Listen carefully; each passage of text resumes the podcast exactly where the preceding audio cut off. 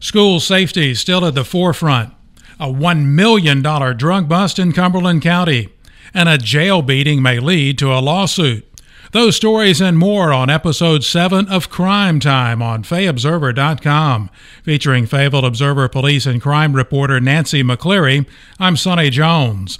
On the podcast, we'll look at issues involving crime, courts, and public safety, highlighting stories in the news. And a reminder anyone we discuss who has been charged with a crime is presumed innocent until found guilty in a court of law. Let's get started. You know, school safety continued to be front and center in the news during the week. Students in Cumberland County and across the nation briefly walked out of class Wednesday, March 14th, to remember the 17 people who were killed in a school shooting in Florida on February 14th and to demonstrate for tougher gun laws. Meanwhile, at least two incidents in the Cape Fear region caused school safety concerns. A former Grays Creek High School student is accused of bringing a handgun on the campus, and Triton High School in Harnett County, those students were evacuated after a bomb threat was reported. Nancy, let's start with the Grays Creek incident. Give us the particulars on that case. This happened about 3 o'clock in the afternoon after someone reported a person with a gun in the parking lot at Grays Creek High School. Um, the deputies went down to look and they were going through the parking lot and they saw a car with an empty holster laying up on the dashboard. And so they asked the two people in the vehicle to step out and they searched the vehicle and they found the, a handgun on the floorboard of the back seat. Um, it was a 10 millimeter semi automatic handgun. The driver, Brandon Lee Williams, age 19, was charged with possession of a weapon on school grounds, which is in fact a felony. Um, he was at the school. He he was a former student. He was at the school. He told uh, the deputies to pick up his sister. Um, he appeared today um, for his first appearance in court, um, and, which I didn't didn't get to go to, but um, his parents were there with him. I understand, um, and hopefully this, you know, hopefully a lesson learned. Well, and and it wasn't anything. He had nothing in mind no, as far as no, uh, anyone no, no. knows to to do anything. He, just to- he's he's not. He has no kind of prior trouble with the Okay. law. All right, on the other incident, students at Triton High School were evacuated, as we mentioned, on Thursday after a note was found that indicated an explosive device on campus would explode. Anything come of that threat, Nancy? Not to my knowledge. Um, but they did find a note in a bathroom about 9:20 in the morning. Um, I believe it was yesterday, Yeah, Thursday. Thursday. Um, the note just basically indicated that there would be a shooting of some sort. I believe was is what it said, or an explosive device on campus um, that would explode at 1:30 p.m. that same day. Um, the student found the note and did what the student should have done turned it into an administrator who then did exactly what an administrator should do would be to contact the school resource officer. Um, they evacuated the students to a nearby um, primary school. And the Erwin Police, Erwin Fire Department, um, the Harnett County Sheriff's Office, all of these agencies responded. But what I found extremely interesting was that they brought in explosive, explosive detection dogs um, from agencies as far away as NC State University. They brought them in from Fort Bragg, from the Cumberland County Sheriff's Office, and the Raleigh Police Department. And I think I saw the Wake uh, Wake County Sheriff's Office also um, to help them search the campus and the building for any kind of explosive devices. Of course, none was found. Well, and, and that's good. By the way, Triton, which is located in Erwin, has an enrollment of about 1,300 students. You know, Nancy, school threats seem to be a weekly segment here on Crime Time, unfortunately. In your contact with law enforcement over the last few weeks or month or so, do you get a sense there really are more threats these days, or Are students taking possible threats more seriously and reporting them? Are law enforcement and the school system make more of an effort to get the word out uh, to the public? Kind of all of the above. I mean, there seems to be, at least in the public information, the media part of it, a lot more incidences. Is everybody taking it more serious now? Interesting that you should discuss that or ask me that question. Um, I was uh, listening to an interview that a um, another uh, a television media person was doing with Lieutenant Sean Swain from the Cumberland County Sheriff's Office this afternoon. They um, were doing it in front of the magistrate's office, the detention center outside, and they were discussing this very thing. And Lieutenant Swain said that they have seen some increase, but they can't afford to take any of them at face value anymore. They have to assume the worst. And he said that Sheriff Ennis Wright is just not going to have something similar to what happened in Florida on his conscience. And so they're having to um, they're having to take a little extra steps. I know he said there were um, putting more school resource officers at the high schools in the morning when students mm-hmm. are coming in and then cutting back on them later in the afternoon but they just can't they just it's um, they just can't assume nothing will happen yeah anymore. well that's true and, and and the the one you have to take every situation seriously the one time you don't that may be the That's, time. Exactly. And, and it's going to be one of those things you, you go out there 99 times and nothing happens, and you think, you know, why do we keep coming out here? But that 100th time, uh, that may be. It is unfortunate. This is what it's turned into. It has, and another another thing that um, I think might be worth noting is a lot of times in these situations, would they get publicized, students Right. Are teenagers and Copycats. yes, indeed, they will. They will do exactly that. Yeah. Well, and but if if it turns out that more and more are getting arrested, charged with felonies, hopefully uh, that that should uh, tone it down right there. It's one thing to, uh, and I use the word joke uh, in quote marks. It's one thing to, to kind of joke or say something off the side, but if it results in you being charged with a felony, uh, I think uh, a, a, lot of that yeah. will change, and let's hope so. And let's pray nothing ever happens here or anywhere else in the world. Our next story involves another large drug bust in Cumberland County. You remember, Nancy, last week we discussed an arrest where 275 pounds of marijuana was found in a home, and we were just amazed at that figure. Well, we've got that top this week. A Fayetteville man was arrested Monday, March 12th, after police and federal agents found more than 500 pounds of marijuana and two pounds of cocaine in his home. The estimated street value, guess what? One $1.3 million. An unbelievable amount, Nancy. You got to fill us in on this one. Um, well, first, I'd just like to say that's an awful lot of that pot is, and a lot of cocaine, I'm told. Yeah, wow. Um, but this this man, this gentleman, Bernard Ferguson III, um, who lives on Milford Road, was charged Monday. He was arrested by Fayetteville police and um, federal agents that I think were from the um, alcohol, the ATF yeah, Bureau of so, Alcohol, yes. Tobacco, and Firearms and Explosives.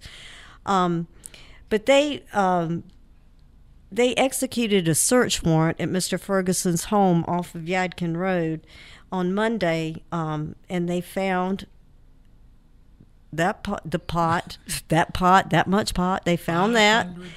Five, yeah, that's it yeah, that's mind boggling. Um, they found two pounds of cocaine, which people have told me that's an awful lot of yeah. cocaine. So, um, and we'll they also their word on that. Uh, yes, something not in yeah. my no, um, but they did also find six stolen guns, um, and this is something we may touch on in the future. But people wonder sometimes where young people are getting these guns. right there. There Stolen go. guns. Yeah, that's something that, that would make an interesting topic. It is hard to believe. Five, the 275 pounds last week, I thought, wow. That's 775 pounds of pot found in Fayetteville in two weeks. Off the streets. Yep. But uh, I'm sure, uh, unfortunately, it'll be replaced quickly. You know, an update segment. Last week we featured the story about two men being charged in a robbery attempt in the parking lot outside of an Owen Drive hotel on March the 8th. Both men were shot by the intended victim. Nancy, it seems more charges have been filed against the two men. Seems the parking lot hotel robbery gone bad was, was not their first uh, alleged crime. Let's hear about that. Well, two of the men, Christopher Sean Grubbs and Malik Akeem Jean Newsom, um, Mr. Grubbs and Mr. Newsom are were charged Wednesday with three counts each of breaking and entering a motor vehicle, two counts each of larceny and possessing stolen property. I forgot the other three. It's conspiracy, three counts There of conspiracy. Um, the two of larceny and possessing stolen property, and one count each of misdemeanor larceny and misdebe- misdemeanor possession of stolen property. Um, these incidents occurred the same day as the shooting occurred on March the 8th. I don't know at what point of, of the day that this occurred, nor do I have I been able to find out if it was actually in the same parking lot at the um, extended stay hotel there on Owen Drive. Um, but they broke into two vehicles at some point and stole property from both vehicles totaling $6,950. And amongst the property that was taken was an industrial cutting machine, a plasma cutter is what it was, um, a bowling ball bag complete with the bowling ball, and a bag of golf clubs with the golf clubs, and power tools, a designer handbag, electronics, and cosmetics. I hope the cosmetics were nice. I hope the designer handbag was Yeah. very cute. Um, but but the bail for these charges uh, was forty two thousand five hundred for Newsom, and fourteen thousand five hundred for Grubbs. Now, in the shooting incident, Mr. Grubbs was the driver um, allegedly. Who drove away um, in the, from the parking lot when he heard the shots, and um, Mr. Um, Newsom is allegedly one of those who had a weapon and was at the car. Now, warrants have been issued for the third man involved in that robbery, Antoine Kevon Lawrence, but he is still hospitalized, um, having been shot in the head. Um, I believe he remains at UNC hospitals in Chapel Hill and uh, is is still in serious condition. Have, have you heard anything that the intended victim in the uh, parking lot shooting? Uh, I'm well. I, sh- I shouldn't phrase it like that. I guess I'm. wh- Have you heard of any charges against him, or was it just? Uh, I have uh, not heard of for anything. him, and it was ruled self-defense I don't know. It, I don't think anything has been. Um, officially. you're right. Correct. Okay, we'll try to update that as, as that goes along. Let's move along to our next story. Begins with an argument at a business in the Sycamore Square Shopping Center on Bragg Boulevard. It ends with a man being shot and another charged with intent to kill. What's the inside scoop on this one? How does an argument turn into that? Well, uh, this um, this happened uh, Wednesday afternoon at the Ace Cash Express uh, business in the Sycamore Square Shopping Center on Bragg Boulevard. Apparently, Neolando Maxwell Gordon, um, who's 34 of Trade Winds Drive in Fayetteville, um, went into the business, uh, according to the arrest documents, went into the business and was going to wire, I guess, um, $350 to Jamaica. I believe he has family um, there. Uh, he filled out the paperwork and gave it to an employee there. But according to what he told the officers, he believed that this this woman was giving him a hard time. So he raised his voice and told her to go ahead and send the money to the person who was on the paperwork. At this point, a young man named Sean, and I hope I'm not mispronouncing Quinones, um, age 23 of Hope Mills, who apparently was in the business, and I am not sure uh, if he was a, an employee or if he was um, a customer, but apparently he he got he went up to Mr. Gordon and just told him to back off. Um, you know, just mm-hmm. don't be treating her like that. Um, and he, Quinones supposedly, allegedly began punching Gordon in the face. I had a message from Mr. Quinones, Quinones' father, who said uh, his son did not throw the first punch. So we'll let the courts decide right. that. At any rate, the two of them. Um, engaged in a fisticuffs, so to speak, and they began the word I love this word tussling. Tussling. Tussling. Um, but uh, allegedly, Mr. Gordon pushed Mr. Quinones, I can't say that, sorry, um, away from him, and he pulled out a gun and shot him. And Mr. Quinones ran out the front door of the business and collapsed in the parking lot. And bear in mind, this was about 3:45 p.m. Wow. broad daylight. Um, but it, it, Mr. Gordon went back inside the business um, and he called 911 and waited for the police to arrive. And a witness who was in the parking lot at the time um, gave a similar account um, of what she could see into the building. But Mr. Quinones was taken to Cape Fear Valley Medical Center and was being treated for a collapsed lung. The a bullet went in the right side of his chest, hit a lung, and kept going out the back. Mm. But he was in fair condition Wednesday night. And if his father happens to hear this, I got your message. I appreciate it, and we will let the courts. It'll all shake out there. Good enough. Good enough. Let's talk cold case. Seems like we have one of these every week. A Fayetteville man awaiting trial on sexual assault from 2016 was charged Tuesday with raping a woman in 2011, police said. What you got on that one? Another of these cold cases. Well, this this man's name, Mr. Willie Pearl Mack, age 57, allegedly raped a woman on August 8th, 2011, near the intersection of South Sea and Person Streets downtown near the B Street neighborhood.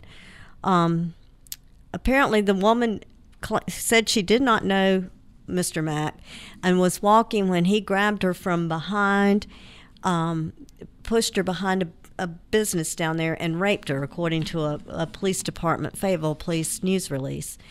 Um, the charges were filed by the department's cold case sexual assault unit after a sexual assault kit um, was tested uh, at an FBI laboratory as part of a partnership between um, the Fayetteville Police Department and the Institute of Justice, along with the FBI. Um, Mack has been in Cumberland County Detention Center since he was charged in November 2016 in the other incident. Um, but he is charged in this particular case, the 2011 case. He's charged with two counts of robbery with a dangerous weapon and first degree sex offense, first degree forcible rape, kidnapping, and possession of a firearm by a felon. You know, Nancy, maybe it's because I've become more aware of it since we've started this Crime Time series, this being episode seven, and, and you're doing the series about unsolved mysteries in the Cape Fear region. But uh, is more of an effort being made by law enforcement to solve some of these cold cases? I think that, yes, there is an effort. Um, I know the Fayetteville Police Department has a cold case um, sexual assault unit, but I think part of it is that there is there is it's an effort to bring justice to the, to the right. victims in these cases, but technology is also making it oh, yes. much easier. Um, um, they can test they can test more stuff better now than right. they used to be able to. And, and, and they can find either people who they think did it or prove that someone didn't do it. I And- mean, it's and- not always And they didn't always have DNA testing. right. Well, that's good. And and you know, if if someone did a crime, then they should be held responsible, and vice versa as well. You know, a story you worked on this week: a jail beating is likely to spur litigation. The family of a man severely beaten in the Cumberland County Detention Center by another inmate says they will pursue legal action. Gary and Leslie Silvas, who are the parents of 22-year-old Dylan Michael Silvas, talked with you, Nancy. Give us some background on the incident and what the Silvases are considering and the sheriff's office response. This was a perfect storm of circumstances. Um, Mr. Messick apparently had a relationship uh, some years back with Mr. Silvas's cousin. Um, That's Peter Michael Messick. uh, That's correct. Peter Michael Messick, and um, he had a relationship with Mr. Silvas's cousin. When that ended, a year after that ended, Mr. Messick is allegedly kidnapped the cousin's sister and held her in a motel in Spring Lake, um, and is alleged to have raped raped her, sexually assaulted her. Um, he was arrested. Mr. Messick was arrested and charged in that incident, and he he was being held in Virginia for some reason, but they brought him back here, and he happened to be in a pod um, on the same pod down in the detention center that Mr. Silvas was brought into when he was arrested um, the night before the or the day before this happened. Um, nobody knew that the two.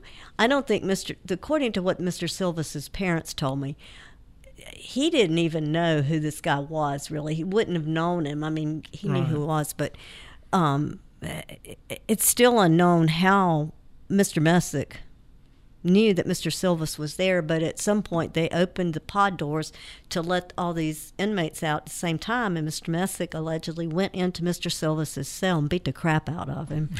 um, I mean, he really did. Yeah, he, he really did. and um, Allegedly. it- yeah, it shattered his. Well, there's no alleged that something happened to this guy because Right. I saw pictures, and his his jaws were shattered across his.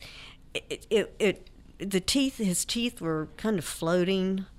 Um, it it really um, it really was a severe beating. Um, and his parents, Mr.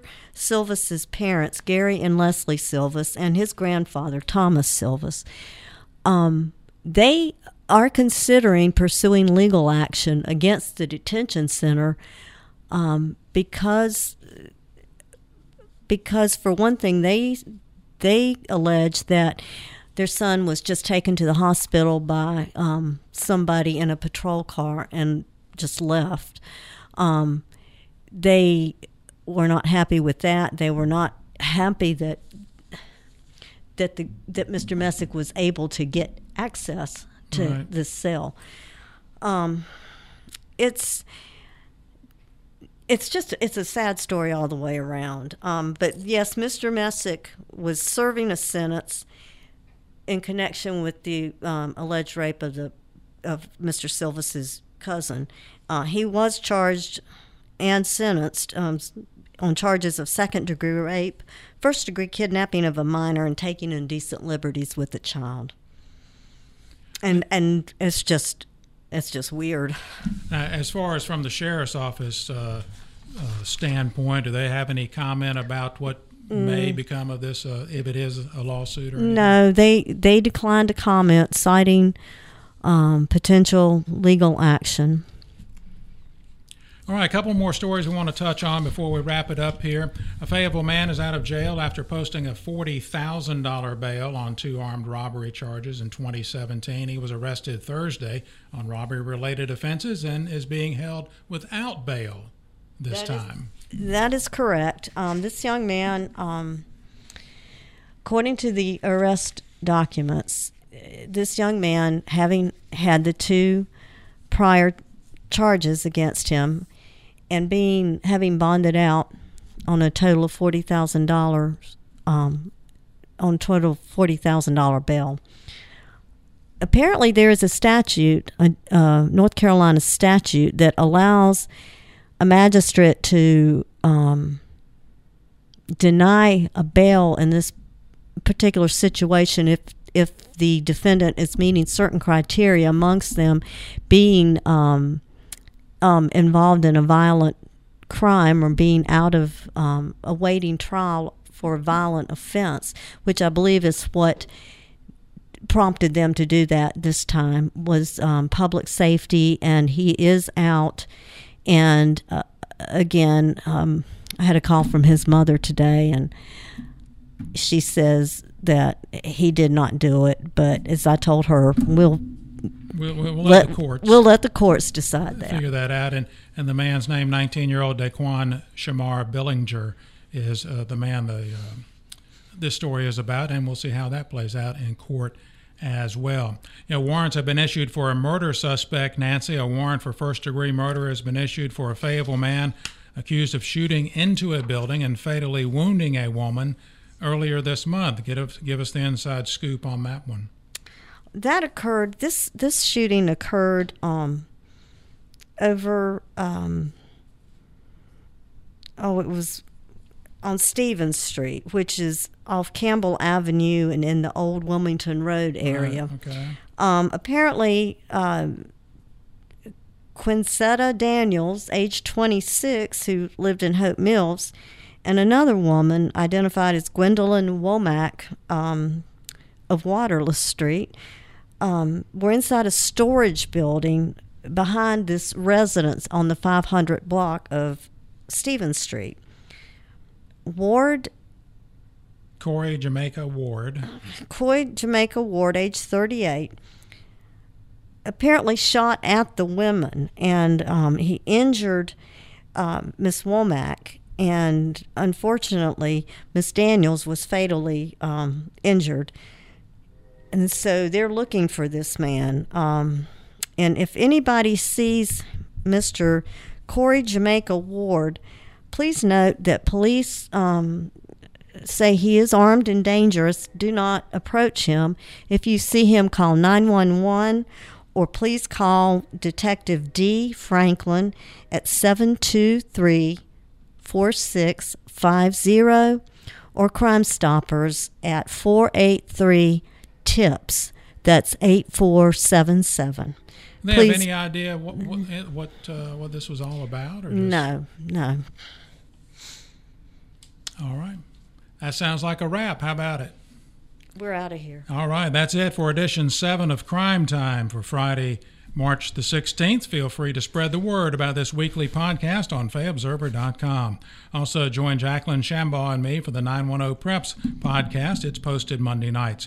We'll talk about, strangely enough, high school sports in Cumberland County and the Cape Fear region, hence the name Preps Podcast.